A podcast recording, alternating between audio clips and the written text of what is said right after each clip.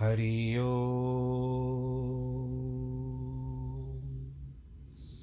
हरि ओ। हरि ओ।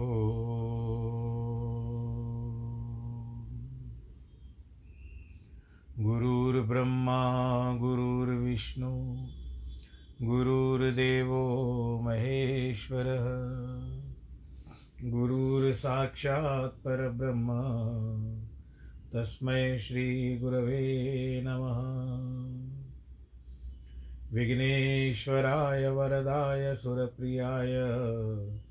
लम्बोदराय सकलाय जगद्दिताय। नागाननाय श्रुतियज्ञविभूषिताय। गौरीसुताय गणनाथ नमो नमस्ते। नाहं वसामि वैकुण्ठे। योगिनां हृदयेन च मद्भक्तां यत्र गायन्ति, तत्र तिष्ठामि नारद। जिस घर में हो आरती, चरण कमल चित लाए तहाँ हरि वासा करे। ज्योत अनंत जगाए। जहाँ भक्त कीर्तन करे, बहे प्रेम दरिया।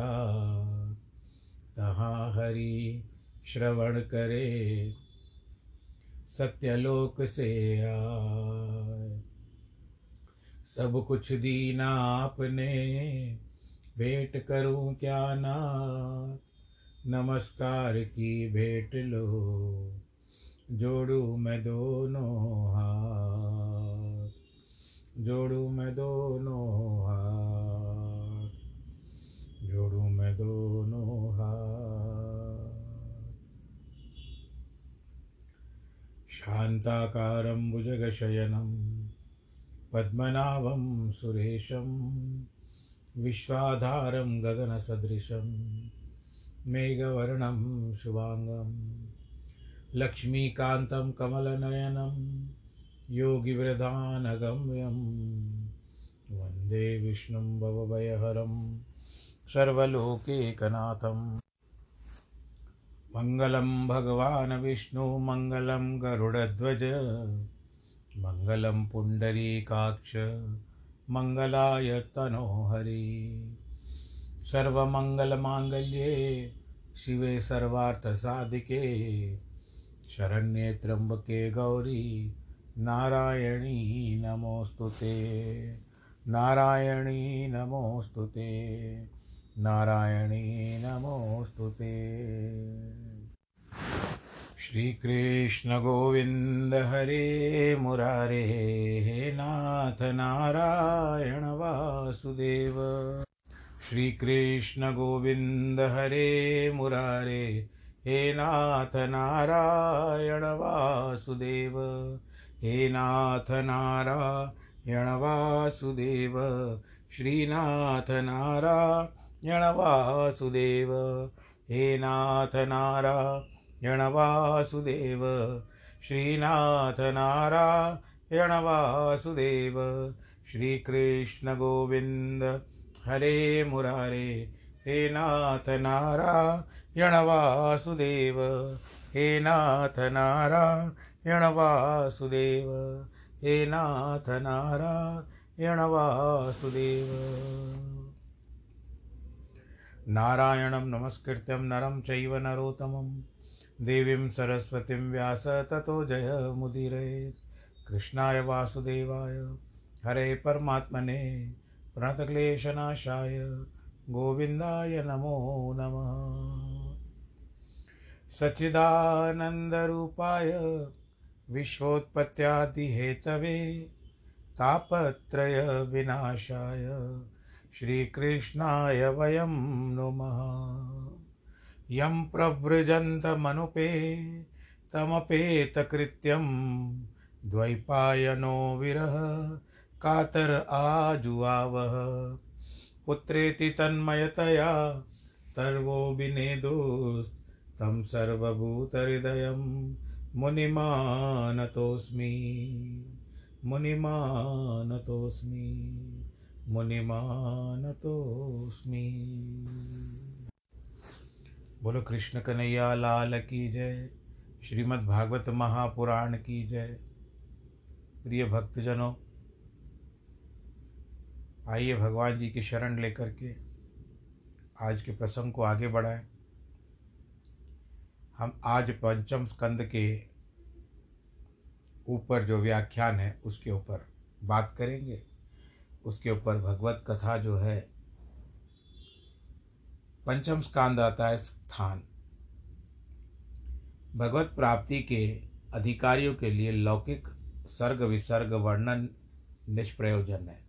सर्ग ब्रह्मु का विसर्ग ब्रह्मा जी का सृष्टि का अतएव लौकिक, अलौकिक, उभयविध सर्ग विसर्गों के द्वारा भगवान का ही वर्णन किया जाता है। लक्षण वर्णन करके अपने लक्ष्य में ही तात्पर्य रखता है। लक्षण तटस्थ हो, यह स्वरूप लक्ष्य बोध ही उसका तात्पर्य होता है। तटस्थ का अर्थ खड़ा हुआ, एक ही। स्थान पर, बिना हिला डुले। सर्ग विसर्ग के समान ही तृतीय लक्षण है स्थान। कई स्थान का शब्द प्रयोग होता है तो कई स्थिति का। स्थान शब्द का कारण, करण और अधिकरण दोनों ही अर्थों में मिलता है। स्थिति शब्द भाव में, जिस भगवान से भगवान में स्थित है और होती है, उसे स्थान कहते हैं। दूसरे स्कंद में, स्थिति का अर्थ वैकुंठ विजय और बारहवें स्कंद में वृत्ति अर्थात जीविका। जीविका का साधन अथवा आधार स्थान ही। है वह तत्वतः भगवान ही है।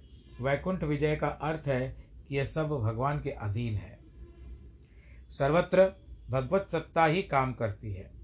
प्राकृत तत्व चौबीस होते हैं और आत्मा जीव एवं ब्रह्म भेद से दो प्रकार का होता है। अतः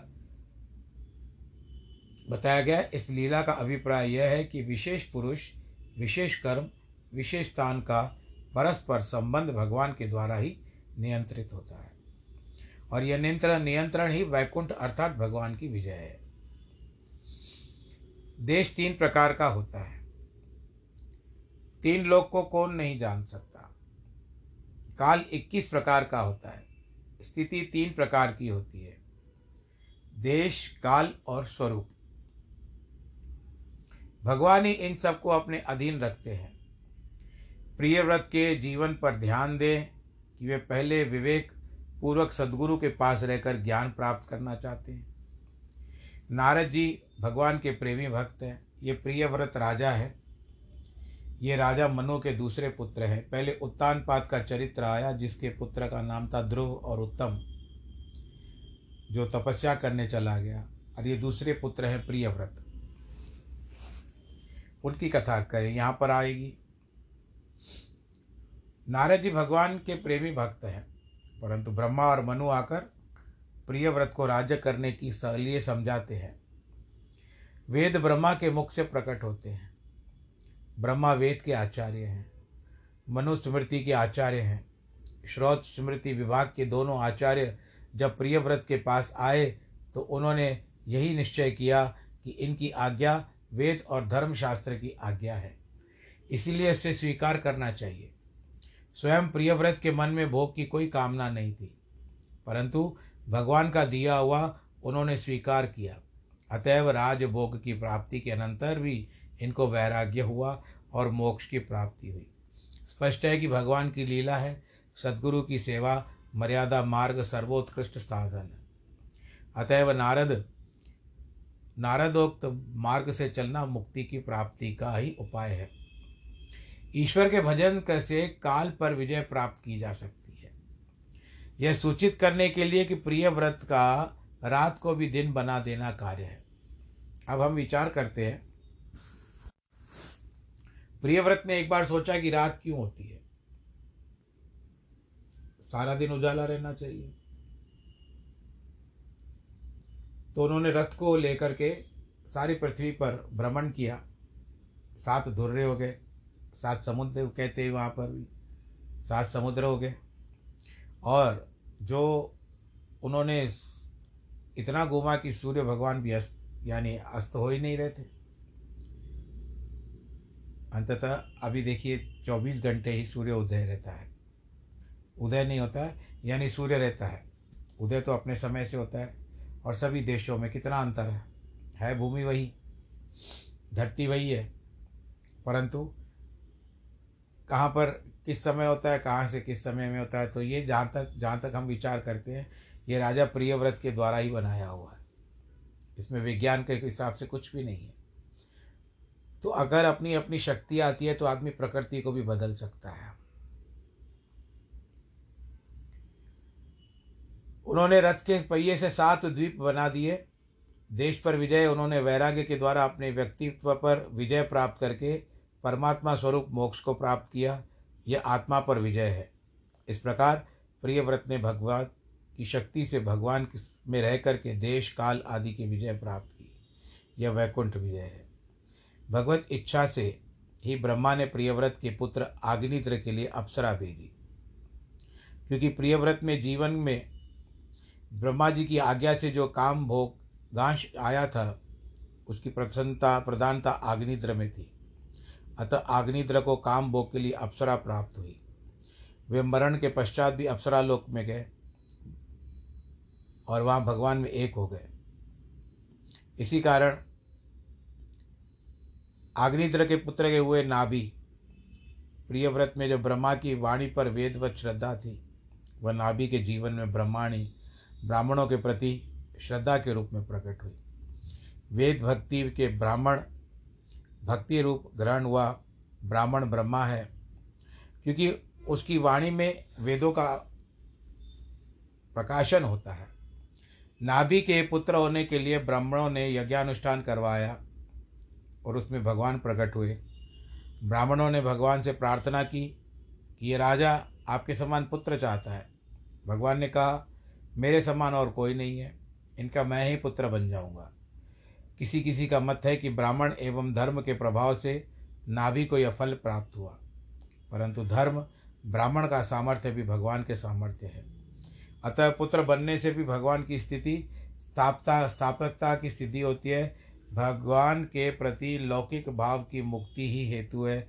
भगवान जो करते हैं, उसे प्रपंच की निवृत्ति होती है, प्रवृत्ति नहीं होती। यही कारण है कि निवृत्ति के लिए ऋषभ अवतार होना भी राज्य पुत्रोत्पत्ति आदि से संबंध रखने वाला कार्य हो जाता है। अब आग्निद्र के पुत्र जो थे,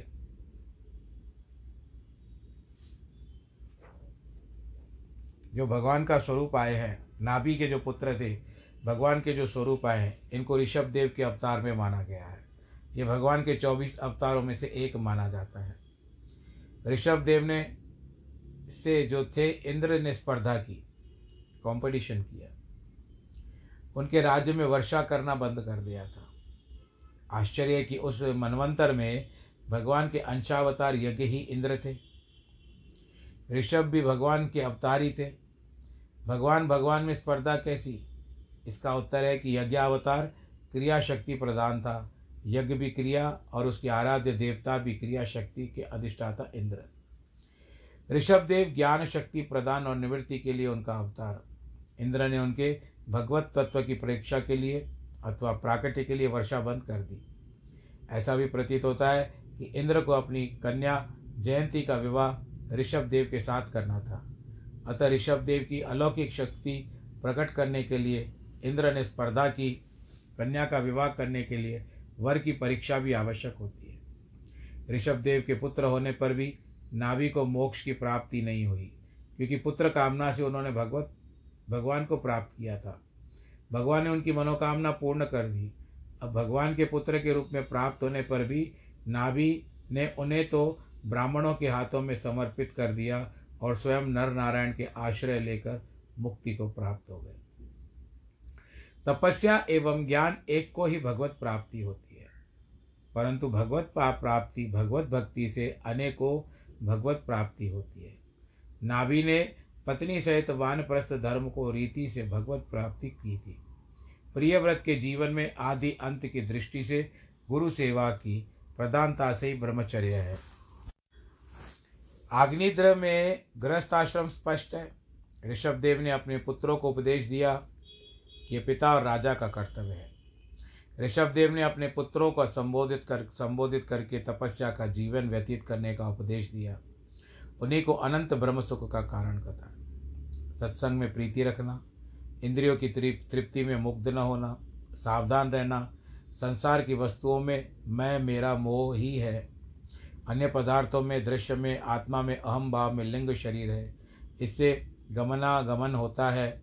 कुशलता से इसका विशेष ध्यान देना, निषेध कर देना चाहिए। जब हृदय ग्रंथि छिन्न भिन्न हो जाए, तब योगाभ्यास में भी उपराम हो जाना चाहिए। ऋषभ देव के जीवन के यौगिक सिद्धियाँ स्वयं भी उपस्थित हुई, परंतु उन्होंने सिद्धियों का अभिनंदन नहीं किया। एक बार तो सब सिद्धियाँ जो थी, उनके समक्ष आके ठहर गई, परंतु ऋषभ देव ने उनको देखा तक नहीं। ध्यान देने योग्य है कि ऐसे सत्पुरुषों के लिए सिद्धियाँ कोई विघ्न उपस्थित नहीं कर सकती। उन्होंने उनके मन का विश्वास करना उचित नहीं समझा। क्योंकि मन अत्यंत चंचल है। इससे मैत्री कर लेने पर भी मनुष्य ठग जाता, ठगा जाता है। बड़े बड़े समर्थ पुरुष भी इस धूर्त मन धूर्त मन के साथ मित्रता करके अपनी चिर संचित तपस्या नष्ट कर बैठते हैं। यह पहले कहता है, देखने में क्या कहता है, फिर कहता है, बात करने में क्या पाप है, फिर कहता है, स्पर्श करने में क्या पाप है। अनजाने पुरुष को पाप के गर्त में धकेल देता है। मन अपने अंदर गुप्त रूप से, गुप्त रूप से कामादि शत्रुओं को रखता ही है। भाई, जैसे यहाँ फंसता है, मैं तुझे भेज दूँगा। यहाँ ये फंसता है तो तू फंस, तू इसको घेर लेना। इस तरह से मन का कार्य है, क्योंकि मन चंचल है। इसके लिए इसको स्वच्छंदता का अवसर कभी नहीं देना चाहिए। मन को पकड़ करके रखो। हो सकता है। पकड़ सकते हैं आप। प्रयत्न करने से हो सकता आज नहीं तो कल कल नहीं तो परसों, कुछ तो दिन एक आएगा, जब मन आपके वश में हो जाएगा। प्रयत्न करना चाहिए, आज से ही नहीं करना चाहिए। इसी से ऋषभ देव ने सिद्धियों को स्वीकार नहीं किया। मृत्यु के समय उन्होंने अपने मुँह में पाषाण खंड डाल दिया था, पत्थर डाल दिया था जिसे बाहर की वस्तु भीतर भी प्रवेश न कर पाए। संसार का नाम भी मुख में ना आए। भक्तों पर प्रसन्न होकर भगवान उन्हें सन्मार्ग की शिक्षा देने के लिए स्वयं कितना कष्ट उठाते हैं। तो इस तरह से ये ऋषभ देव की कथा आती है। भागवत में इसका, जब आप लोगों ने भागवत सुना तब इसका वर्णन हो चुका है। अब इसके बाद आता है भरत चरित्र। मनुष्य जीवन का एक उत्कृष्ट प्रकाशित प्रकाश है। उत्कृष्ट का यानी सर्वश्रेष्ठ। पृथ्वी का पालन, विवाह, पुत्रोत्पादन, इतना यश कि उन्हें, उन्हीं के नाम से इस अजनाब वर्ष को भारतवर्ष कहा कहा कहा जाने लगा। इस अर्थ काम के साथ साथ मुख्य, भरत मुख्यतः धर्मानुष्ठान निशेष निष्ठ थे। वे संपूर्ण देवताओं में अपने यजमान शरीर में भी एक अंतर्यामी परमेश्वर की भावना करते थे।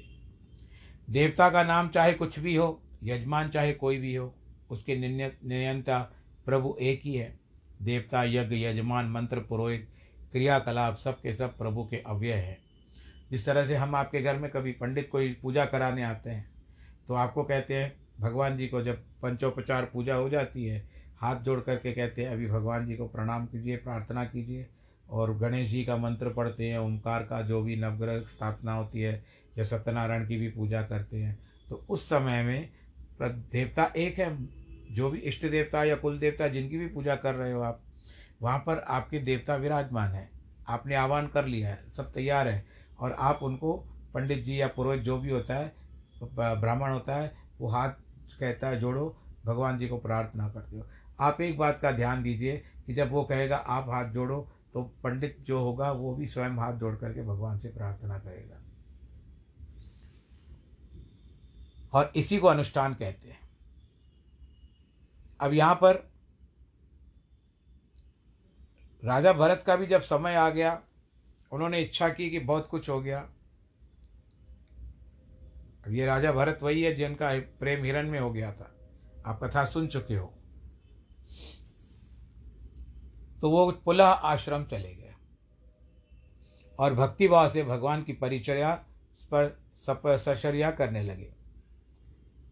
पुला आश्रम कहाँ पर है? गंडकी नदी के पास। बिहार और नेपाल के आसपास। नेत्रों में आँसू, शरीर में पुलवा, पुलकावली, हृदय में प्रेमानंद, इतनी ऊँची स्थिति होने पर भी उनके जीवन में एक विघ्न आ गया। वह विघ्न क्या था? एक अनाथ मृग शावक जो हिरण का बच्चा था उनके प्रति उनके मन में दया उत्पन्न हो गई। भक्ति होती है अंतरंग, अंतर्यामी के प्रति। दया होती है बहिरंग बाहर की, दुख, दुखी प्राणी के प्रति। दया सात्विक वर्ती होने पर भी मन को बाहर फेंक देती है। यहाँ तो यह ठीक है कि दुखी का दुख दूर करके दयावृत्ति फिर अंतर्यामी के पास लौट आए। परंतु जब तक अपनी दयालुता का, राजसिक अभिमान धारण कर लेती है तब भगवत सेवा में विक्षेप विघ्न उपस्थित कर देती है। वह दयावृत्ति भी आसक्ति बनकर तामसिक हो जाती है। एवं जड़ बना देती है। इस प्रकार सात्विक वृत्ति ही विकृत होकर बंधन का रूप ग्रहण कर लेती है। अब देखो, बंधन में पड़ गए हैं यहाँ पर। भरत के जीवन में ऐसा ही हुआ है। वे हिरण शावक का ध्यान करते करते मर गए। दूसरे जन्म में हिरण बने। यह अवश्य है कि भगवान की आराधना कभी व्यर्थ नहीं जाती। अतः हिरण शरीर में उन्हें भगवत विस्मृति नहीं हुई और भगवान का चिंतन करते हुए उन्होंने उस समय अपने शरीर का त्याग कर दिया। बोलो कृष्ण कन्हैया, लाल की जय। अब तीसरे जन्म में ब्राह्मण शरीर मिलने पर भी उन्होंने किसी के साथ मेल जोल नहीं रखा। राजा रहुगण के मिलने पर उसको तत्व ज्ञान बता दिया।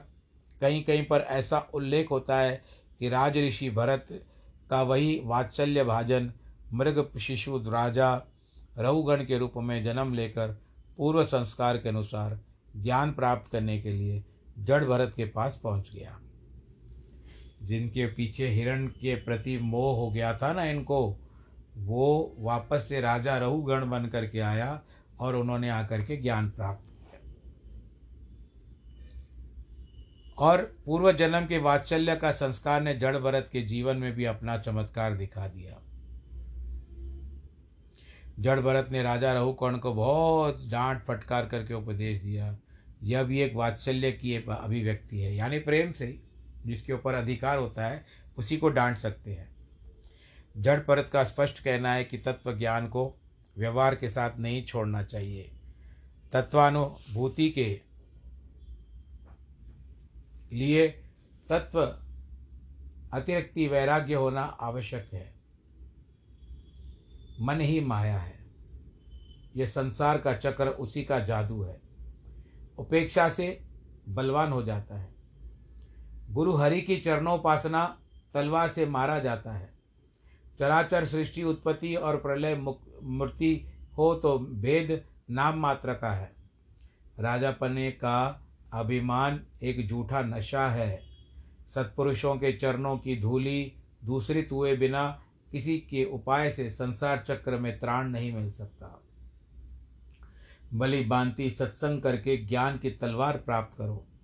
उसे इस बंधन, मोह बंधन को काट दो। जड़ भरत ने परोक्ष और प्रत्यक्ष दोनों रूपों में जीव की गति का वर्णन करके रहुगन का अज्ञान दूर कर दिया था। भरत वंश में गया गय नामक राजा, प्रसिद्ध ब्रह्मज्ञानी हुआ है। इस प्रकार पंद्रहवें अध्याय में स्वरूप, स्थिति का वर्णन है। इनमें सत्संग, वैराग्य, देवता अनुग्रह, यज्ञ, भगवत प्राप्ति, जीवन मुक्ति, भक्ति योग इत्यादि है। इसका देश काल अतिक्रमण है, स्वरूप, स्थिति, वर्णन है। भगवान भजन से ही ऐसा होना शक्य है, इसीलिए इन सभी प्रासंगिक प्रसंगों में भगवान के अधीन है। अब इस तरह से आगे चलते हैं तो भूगोल, खगोल, पाताल, नरकों का वर्णन आवश्यक है। आरंभ में कहा है कि भगवान के गुणमय स्थूल रूप में मन लग जाने पर निर्गुण सूक्ष्मतर हो जाती है। अब और भी आगे बातें क्या बताते हैं कि पृथ्वी शब्द, स्पर्श रूप, रस, गंध से युक्त है। पाँच अध्यायों में इनका वर्णन किया है। इसमें सत्व प्रदान तम राज धर्म तम तम प्रदान तत्व इत्यादि है। भौलो, भौगोलिक या खगोलिक? दृष्टि से विद्वानों ने उनका विचार किया है। जियोग्राफी या एस्ट्रोनॉमी? परंतु तत्वतः इसका तात्पर्य भगवान के ध्यान में ही है। इसीलिए यह भौतिक अनुसंधान अनुपक्त है। जैसे पुरुष के शरीर में शिरोभाग से लेकर पाद तल पर्यंत सभी प्रकार के अव्यय होते हैं। अपना अपना कार्य संपादन करते हैं। इसी प्रकार विराट पुरुष के शरीर में भी मल स्थान, मूत्र स्थान के समान नरक आदि है, जिनमें हम शुद्ध शुद्ध अशुद्ध का विचार करते हैं। उनमें भगवान के अतिरिक्त और कोई दूसरा तत्व नहीं है। परंतु परिपूर्ण विराट पुरुष का ध्यान करने के लिए उनका होना भी आवश्यक है। इसी से स्थान कितना बड़ा है? अधिष्ठान स्वयं प्रकाश है। यह समझने में सहायता मिलती है। कोई प्रत्या आगात्मा को छोड़कर बाहर का स्थान आदि अंत ढूँढने के लिए किसी और भी जाए, कभी उसका आदि अंत नहीं मिल सकता। उससे भी आगे, उससे भी आगे, अंततः बुद्धि, अज्ञान अंधकार में लीन हो जाती है। जैसे ब्रह्मा और विष्णु जी का शिवलिंग को ढूँढने के लिए प्रयत्न किया गया। विष्णु जी ने तो आकर के कह दिया कि मैं नहीं देख सकता, आदि कहाँ से है? परंतु ब्रह्मा ने आकर के झूठ कह दिया। तो उनका, उनको भुगतना भी पड़ा। भगवान जी ने उनको श्राप दे दिया कि तुम्हारा कोई भी ध्यान नहीं करेगा आज के बाद। तुमका तुम्हारा कोई मंदिर नहीं बनेगा। तो हम ब्रह्मा जी का मंदिर एक ही केवल है। वो भी वरदान मिला भगवान शिव जी का। शिव जी का उनको एक वरदान प्राप्त हुआ। परंतु विष्णु भगवान को कहते हैं कि आप नारायण तो हो, आपने सत्य कहा है। इसके लिए आज से आपका नाम लोग सत्यनारायण कहेंगे। आप चाहते तो ढूंढ सकते थे, क्योंकि हरि और हर में कोई अनंत नहीं अंत अंतर नहीं है।